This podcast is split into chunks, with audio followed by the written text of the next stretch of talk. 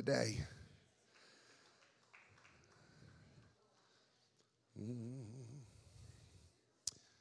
Thank you, Lord Jesus. Amen. Let's give all of our guests a great big hand. We appreciate you. We honor you today. All of our guests that are here, thank you for being here today. We honor you. Amen. Amen. I, I just want to speak today on this subject, the final word. The final, the final word.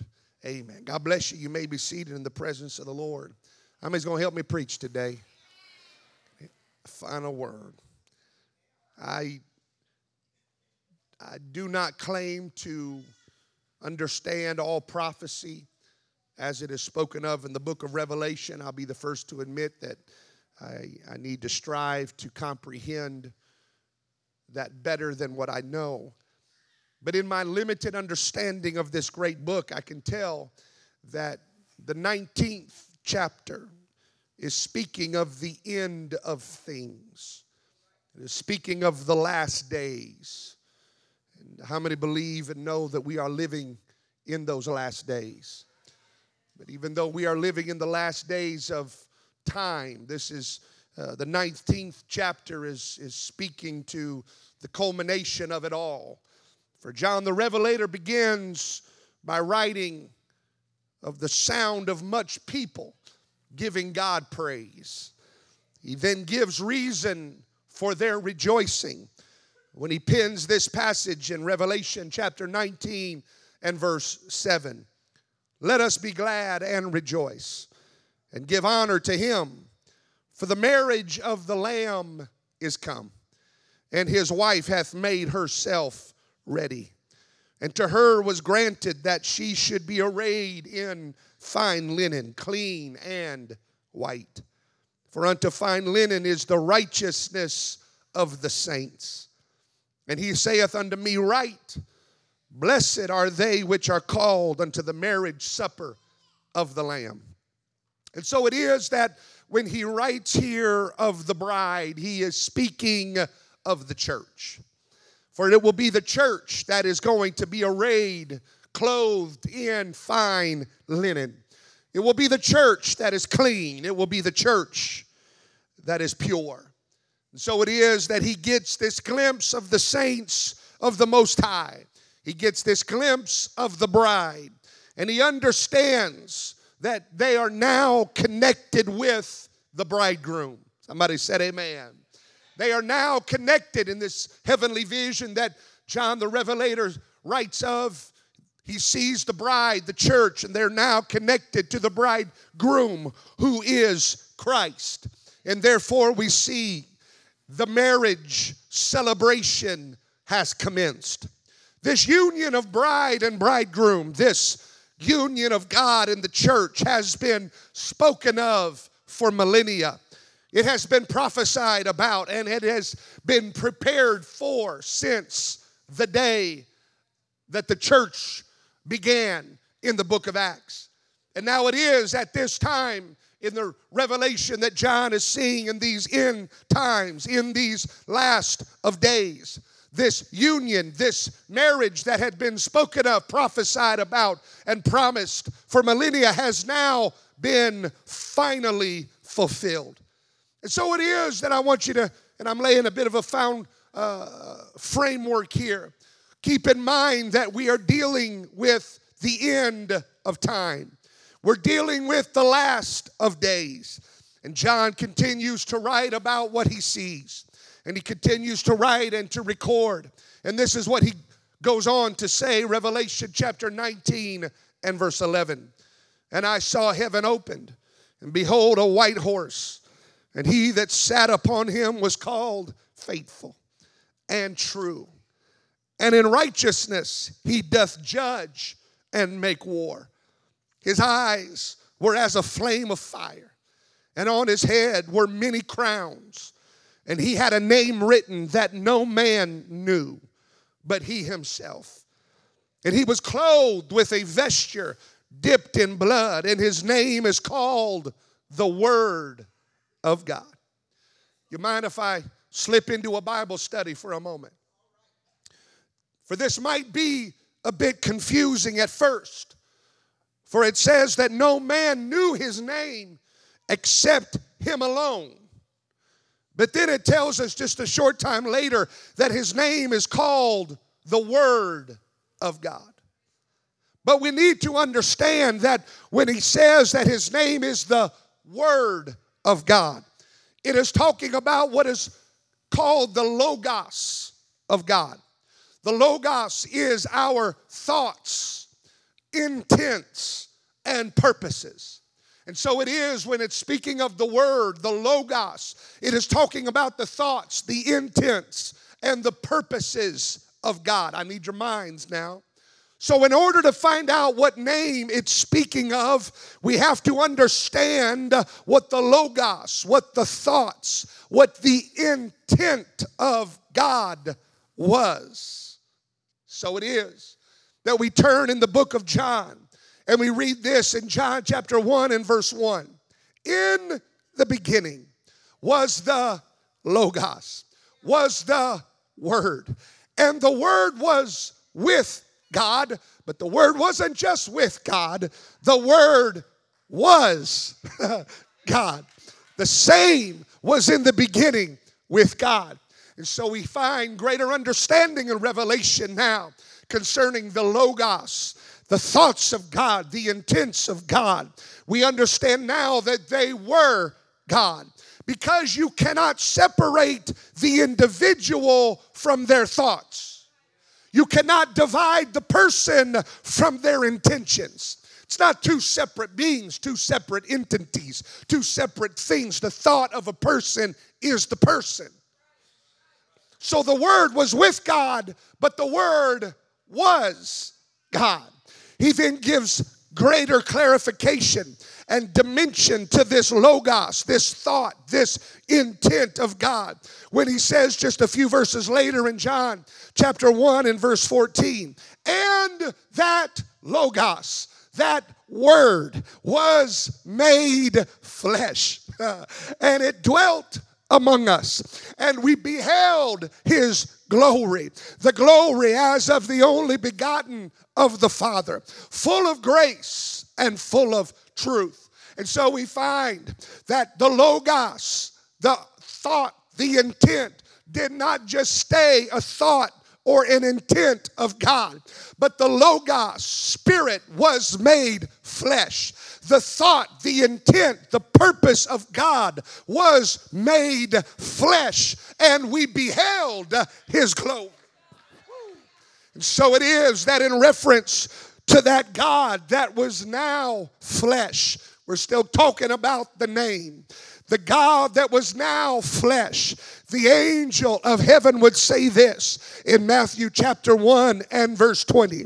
But while he thought on these things, behold, the angel of the Lord appeared unto him in a dream, saying, Joseph, thou son of David, fear not to take thee Mary thy wife, for that which is conceived in her is of the Holy Ghost. And you're gonna, and she shall bring forth a son, and thou shalt call his name Jesus, for he shall save his people from their sins. Now, all of this was done that it might be fulfilled, which was spoken by the Lord by the prophet, saying, Behold, a virgin shall be with child, and shall bring forth a son, and they shall call his name Emmanuel, uh, which being interpreted is God with uh, us. God manifest in the flesh. God who is spirit. Now we are able to behold him in fleshly form. So it is that the Logos, the Word, the God that is now with us has a name. And that name is the name that is above all names. It is the name that every knee is going to bow. It is the name that every tongue uh, is going to confess. Uh, it's a name greater uh, than any problem that you walked in here with today. I've come to tell somebody he's got a name, and that name is Jesus. Come on, somebody shout that name. Come on, somebody shout that name.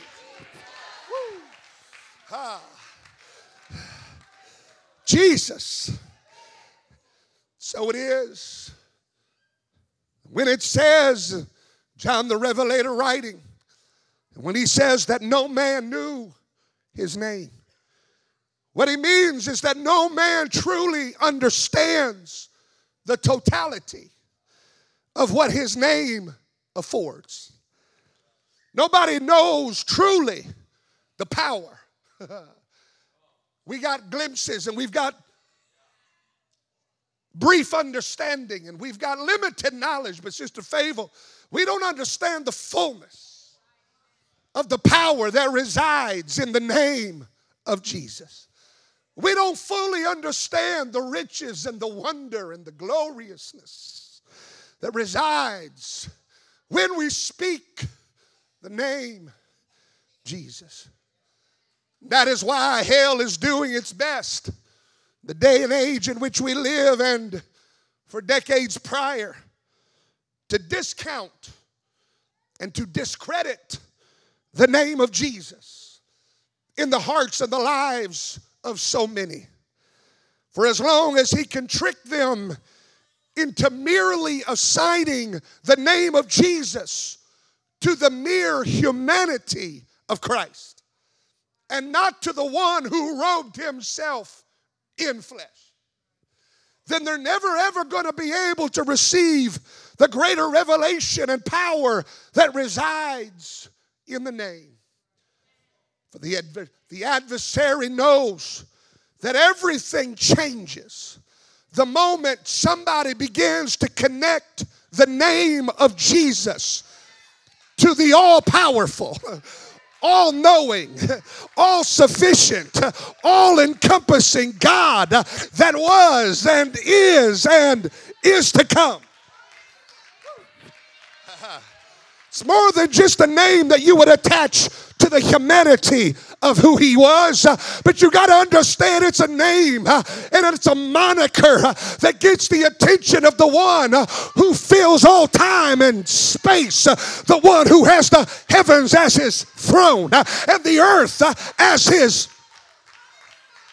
footstool. Woo! The adversary knows that everything changes when you understand that the Word wasn't just with God, but the Word was God. And then that same word uh, and that same God uh, became flesh uh, and dwelt among us and took upon himself the name of Jesus. That's when you understand there's power when you pray in the name of Jesus. That's when you understand uh, in the midnight hour uh, when nobody's around uh, and nobody can help you. All you got to do is speak the name. And you know everything uh, is going to be all right uh, because it's not just a name, uh, but I know who the name is attached to. I'm here to tell somebody that name is attached to one who's never lost a battle. I didn't say he just won most of them. I said he won all of them. And when you speak the name, you get the attention of the one who is the conqueror over all.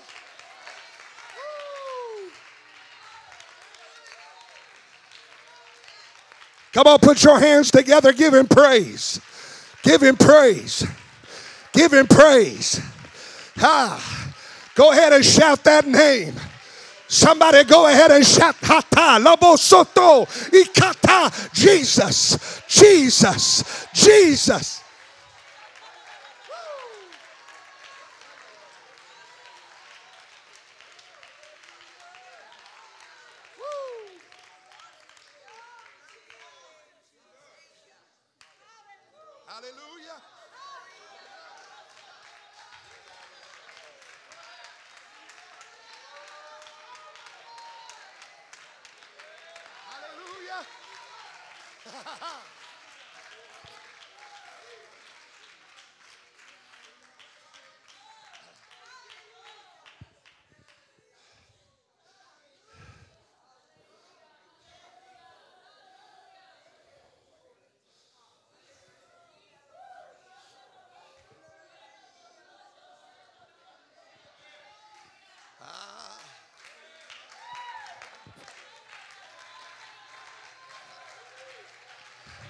My friend, when you understand the power of the name, you don't have to hype anything up. You don't have to get somebody in some emotional situation. You don't even need the musicians or the praise singers. Why? Because you understand the power is when I speak the name. My faith in that name.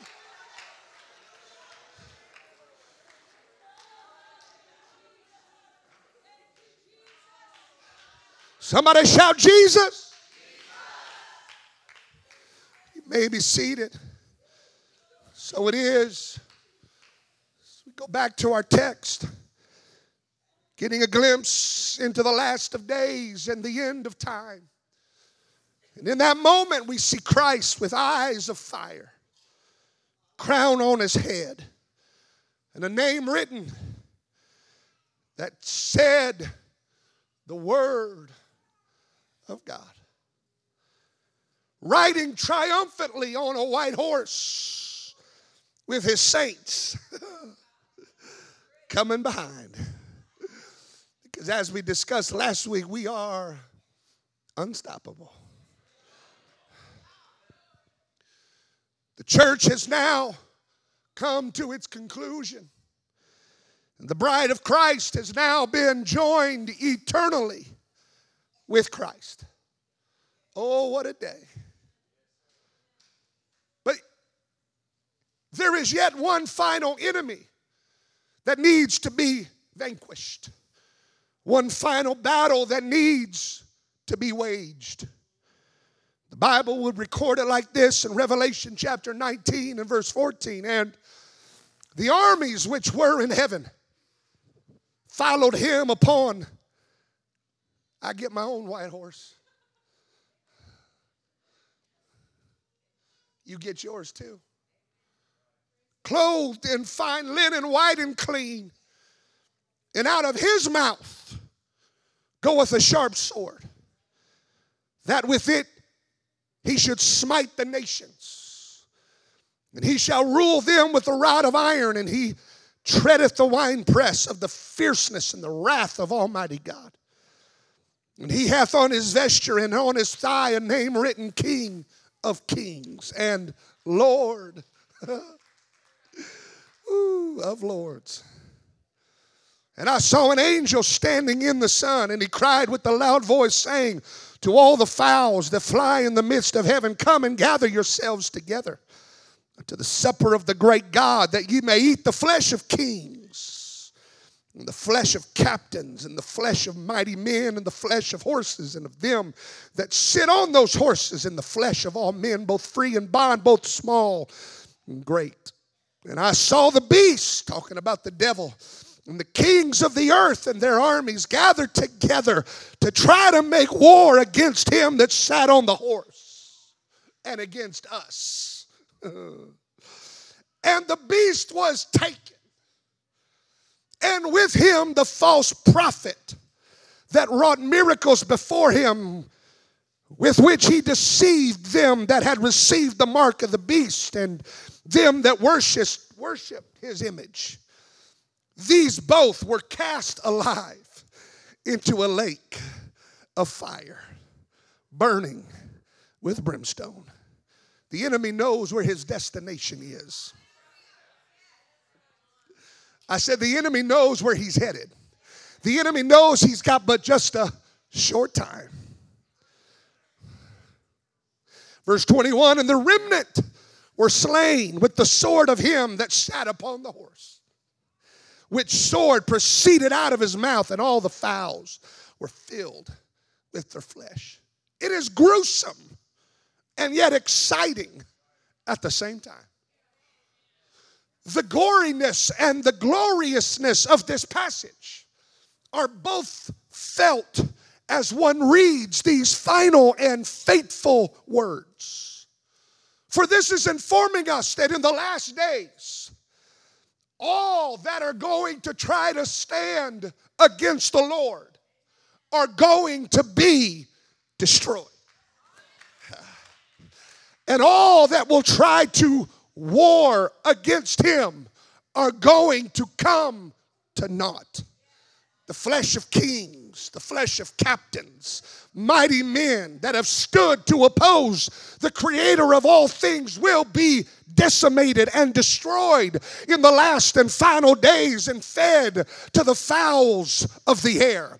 The devil himself, along with the false prophet, will be bound uh, and cast uh, into the lake of fire. Every enemy that ever spoke against the Lord uh, is going to be brought to nothing. Every adversary that has ever warred uh, against the things of God uh, is going to be taken away. Every opposition uh, will be crushed under the power of the one who rules all. Every challenger that declared contrary rule will be completely destroyed by the hands of God. I'm glad I'm on the right side. Every rival is going to be defeated. Every foe is going to be defeated. Every lie that ever stood in the face of truth is going to be defeated. Every demonic doctrine is going to be defeated. Every false thing, every adversary, every opponent, every antagonist, every challenger will without question be completely destroyed by the sword of the truth that is Christ. Christ. I've come to tell somebody if you're not on the winning side, you better get on the winning side. My Bible tells me uh, to repent of my sins, uh, to be baptized in the name of the Lord Jesus Christ uh, for the remission of those sins, and to be filled with the gift of the Holy Ghost with the evidence of speaking with other tongues. And when I do those things in accordance and obedience to the word of the Lord, it puts me on the winning side.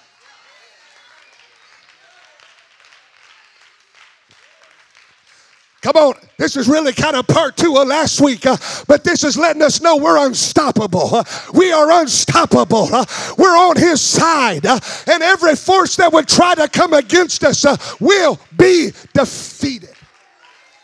You can't stop Him, you can't stop us.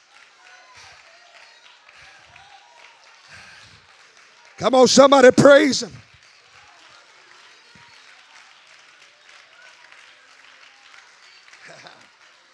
Come on, I'm trying to tell somebody. I know you watch television, you read the news, you hear the radio reports, and it looks like things are getting worse and worse. And it looks like the enemy's getting bigger and bigger, and false doctrine is getting bigger and bigger, and the effects of darkness are getting bigger and bigger. I don't want you as an apostolic believer to ever get to the point where you start feeling smaller and smaller and smaller. You got to understand who you are and you got to understand whose you are, and you got to understand every bit of opposition is going to be destroyed. Every dark thing is going to come to nothing. It doesn't matter what it looks like right now. When this whole thing wraps up, it is going to be nothing and God will be victorious, and the church will be victorious. Don't believe that lie. Don't believe that lie from hell that's telling you the church is getting weaker and darkness is getting greater. He's a liar and the father of all lies. We will be victorious because we're on the winning side. Come on, put your hands and praise Him.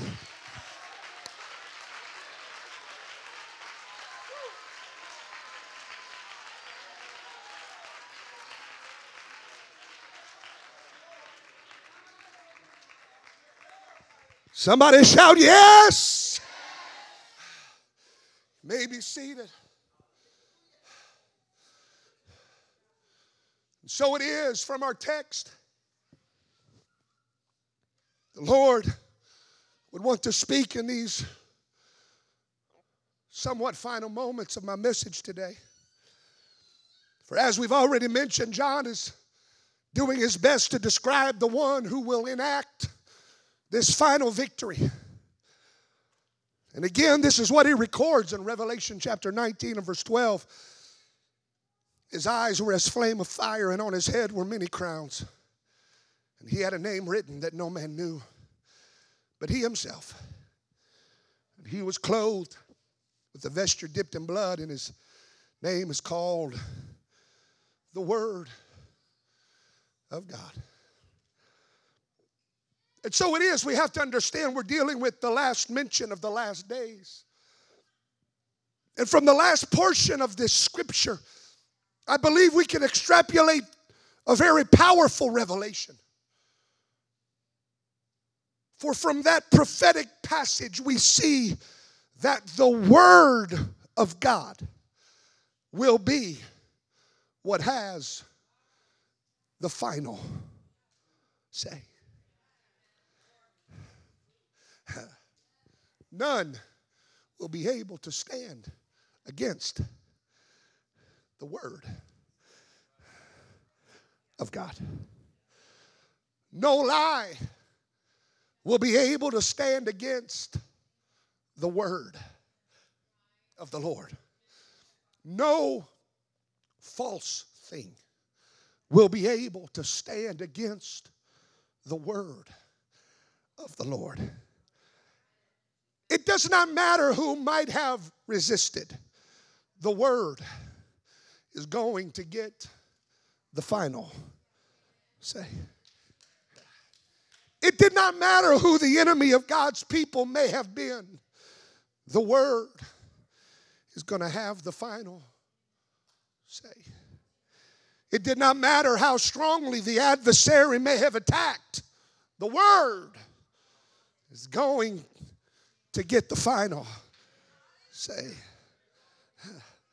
So when God chose to reveal to us and give us a glimpse through John the Revelator into the final moments of the final days.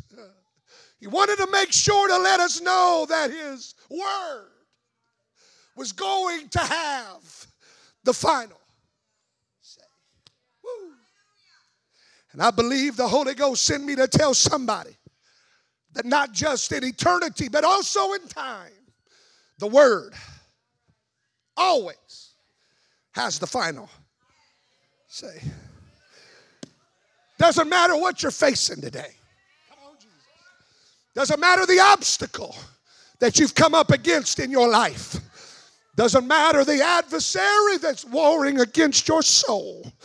You need to put your faith. You need to put your confidence in the fact that the word of the Lord is going to get the final say. in your story. Somebody in the house needs to get your nose and your faith back in the book.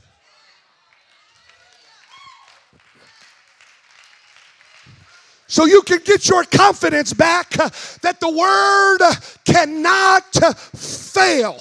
If God is the word and God can't fail, then what his word says cannot fail either. He's going to get the final word, sir. His word's going to get the final word, ma'am. You just got to put your faith in the word of the Lord.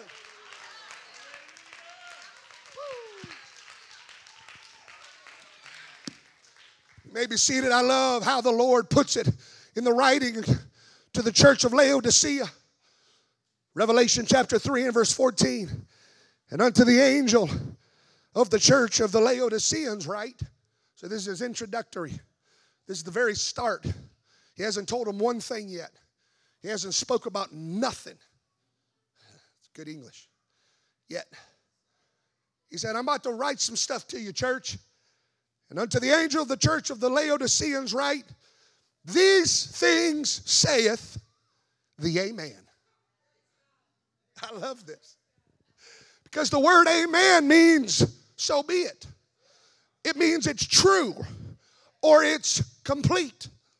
It's done, finished. So be it.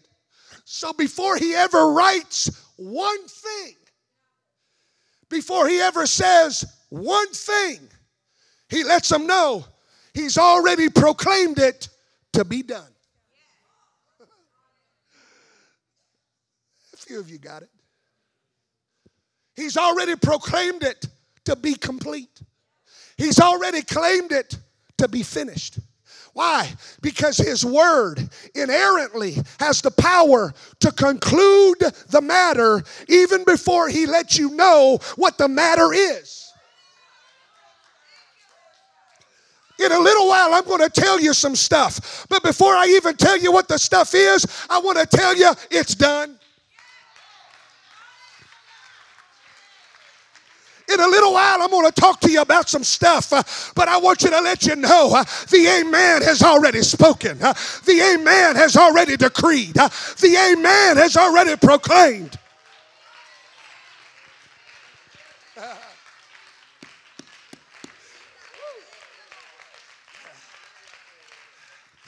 He's going to get the final word. Somebody said, Amen. Now, this is important for us to understand that the Bible does not say that God does not lie. It says God cannot lie. Titus 1 and 2, in hope of eternal life, which God that cannot lie promised before the world began. It does not say he does not lie, it says that he cannot lie. Because does not lie would denote the fact that he was capable of lying, but his morality and his holiness kept him from it. He could do it if he wanted to, but he's so holy that he doesn't do it. But it doesn't say he does not, it says he because cannot lie speaks of him being incapable of lying. And here's why because the reason God cannot lie is because when he speaks his word, then whatever his word is has to come to pass.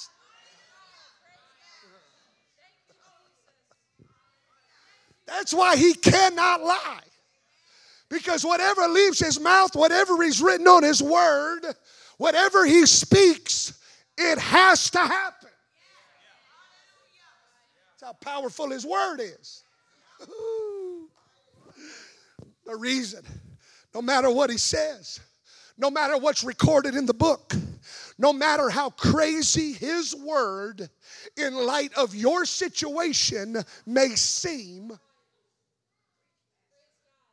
no matter how wide the gap between the reality of God's word and the reality of your story may be, no matter any of those things, God's word has the power to become the final word in our story if we will put our faith and our confidence in a God that cannot lie.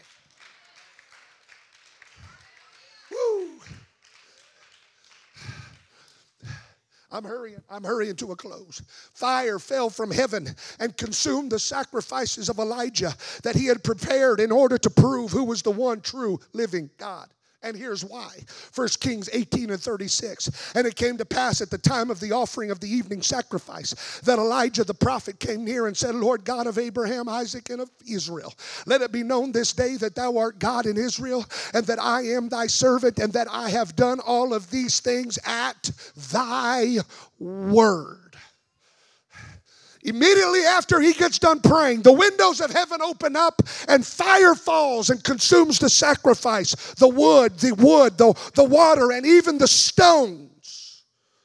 But here's what I want us to get you have to understand that the natural order of things, you do not get fire to fall from heaven just because you build an altar with some stones. Naturally, that does not happen. So there was nothing that he was doing physically that had the ability to draw fire from heaven. But fire fell and victory happened over the prophets of Baal because of the fact that what he was doing was at the word of the Lord. And the word of the Lord always has the final say on the subject. Quickly, I take you to the ministry of Jesus, Luke chapter 5 and verse 4. Now, when he had left speaking, he said, Simon, launch out unto the deep and let down your nets for a draught. And Simon answered and said unto him, Master, we've toiled all night and have taken nothing. Nevertheless, somebody needs to get a nevertheless spirit in the house today. nevertheless, at thy word. I'll let down the net. And when they had done this, they enclosed a great multitude of fish, and their net brake, and they beckoned unto their partners which were in the other ships that they should come and help them. And they came and filled both the ships so that they began to sink. I want you to see that there was no earthly reason why those fish should have been there. The veteran fishermen had fished all night and caught nothing, and now Jesus was telling them to let down their nets during the hardest part of the day when fishing would have been the worst. There was no way this is going to work. There's no way there's actually going to be fish at that spot. We're fished. We know it all. We know this lake backwards and forwards. There's no way this method is going to be successful. Nevertheless,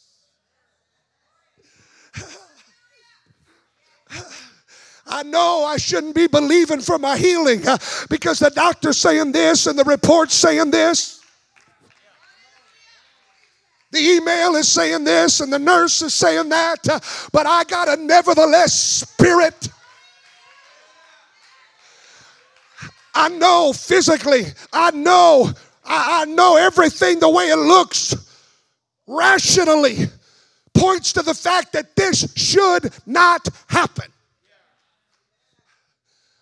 My spouse shouldn't come to the church. My backslidden son and daughter shouldn't come back. I see them, I look at them, I see what they're doing. And on the outside, it doesn't look like they want anything to do with the Lord.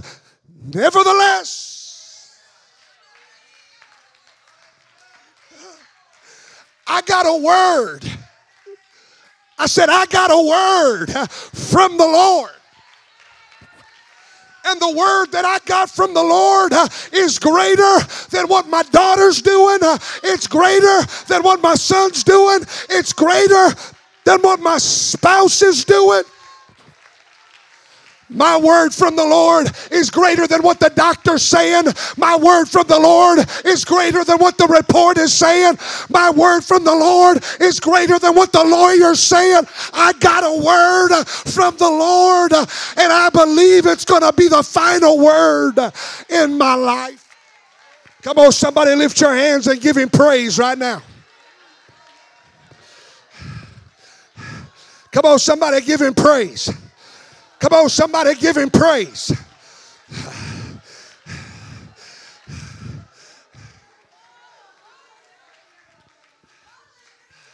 Woo!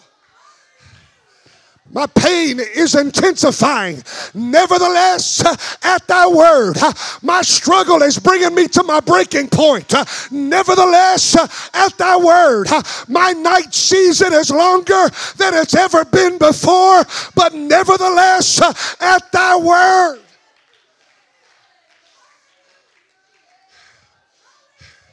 Stand to your feet and give God praise in this house.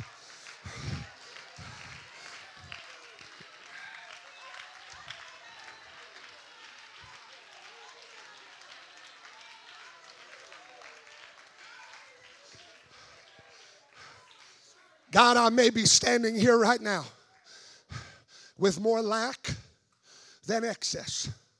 But your word says, You are Jehovah Jireh, my provider. And so I'm going to put my faith in your word. God, I realize my sickness may be progressively getting worse, but your word tells me that you are the great physician and that you took the stripes on Calvary for my healing. So instead of the believing the doctor's report, I'm going to go ahead and believe the report of the Lord.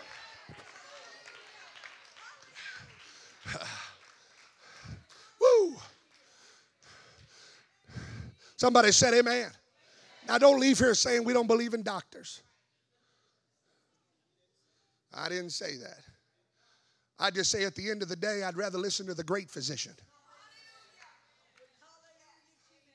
God, I know I can't see any way out of what I'm going through. But your word says you can make a way where there seems to be no way. So that's what I'm going to put my faith in because I believe you're going to have the final word. My enemies are shouting one thing, but this book is shouting something else altogether different. And I got the ability to listen to either one of them. I can listen to the enemy or I can listen to the word. I'm just going to put my faith and my confidence in the word of the Lord. The devil's telling me everything I don't have, but the book is reminding me of everything that I do have.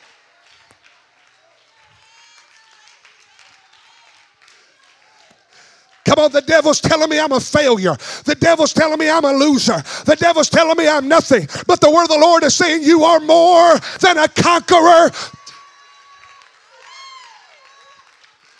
You're going to have to believe one or the other, baby. I'm just going to let, let it be known right now. I'm going to choose to believe the report of the Lord. The final word the final word. Stay standing. Stay standing. My dad, some of you know him, some of you didn't. Pastor this church for years. Great preacher. Great man of God. I remember from a young boy when sometimes we would go, he would preach out and we'd go along and if the message lent itself and he felt led of the Holy Ghost to do so, he would tell this illustration. Some of you might have heard it, but some of you, many of you haven't. So it was that he was, when he was a young evangelist, just him and my mom, us boys weren't even born yet, young evangelist who was preaching at church, gave the altar appeal, and there was a, uh, it was a man came down, and this man was demon possessed. This man comes down and he gets about halfway through and he falls on the floor. My dad said he began to slither like a snake all the way to the front. And uh, they began to pray for this man, and he said that those demonic voices began to speak out of that man. And they began to pray and call on the name of Jesus. I mean, no, we don't have to be afraid of that kind of stuff. The enemy's afraid of us. We don't have to be afraid of him. And my dad, my dad laid hands on that man and cursed that demon and cast that demon out of that man. And that those voices kept talking, lying, talking, all that kind of stuff. But when my dad prayed for him, he said that that voice left and that spirit left, left his body. And he said, the last words of that demon as it was leaving. And he said, and even as he was saying it, he said, it got more quiet and faint as that demon was leaving. And the final words that that demon said was this He wins every time.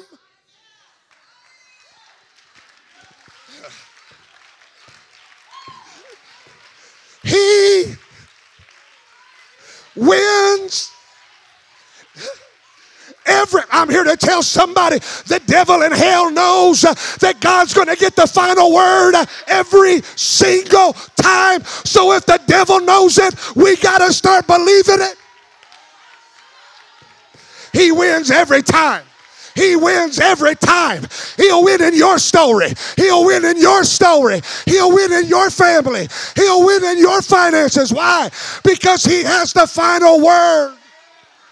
Come on, somebody praise Him in the house right now.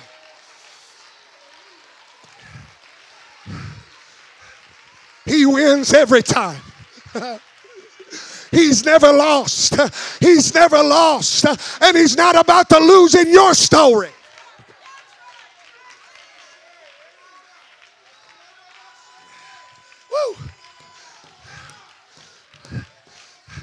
Listen, we've talked about this before, but I just want you to think about it. Since Adam and Eve, he has never lost in the lives of humanity. Now, how many know humanity can mess things up? But God has never lost in the life and in the story of humanity. What makes you so special that since Adam and Eve, why are you so special that your story is going to be the story that he fails? We're talking about billions and billions of people. And your story is so different Come on. Stop letting the enemy try to tell you what's going to happen. And you just start putting yourself in a position of faith to know hey, he didn't lose there, and he didn't lose there, and he didn't lose there. And I've been serving him for a while, and he's never lost there, and he didn't lose there. So guess what? He's not going to lose here. He had the final word there. He had the final word there. So he's going to have the final word uh, in my story currently. Uh, I'm going to put my faith in a God that cannot fail. Come on, praise him in the house right now. Praise him, praise him, praise him, praise him, praise him in the house.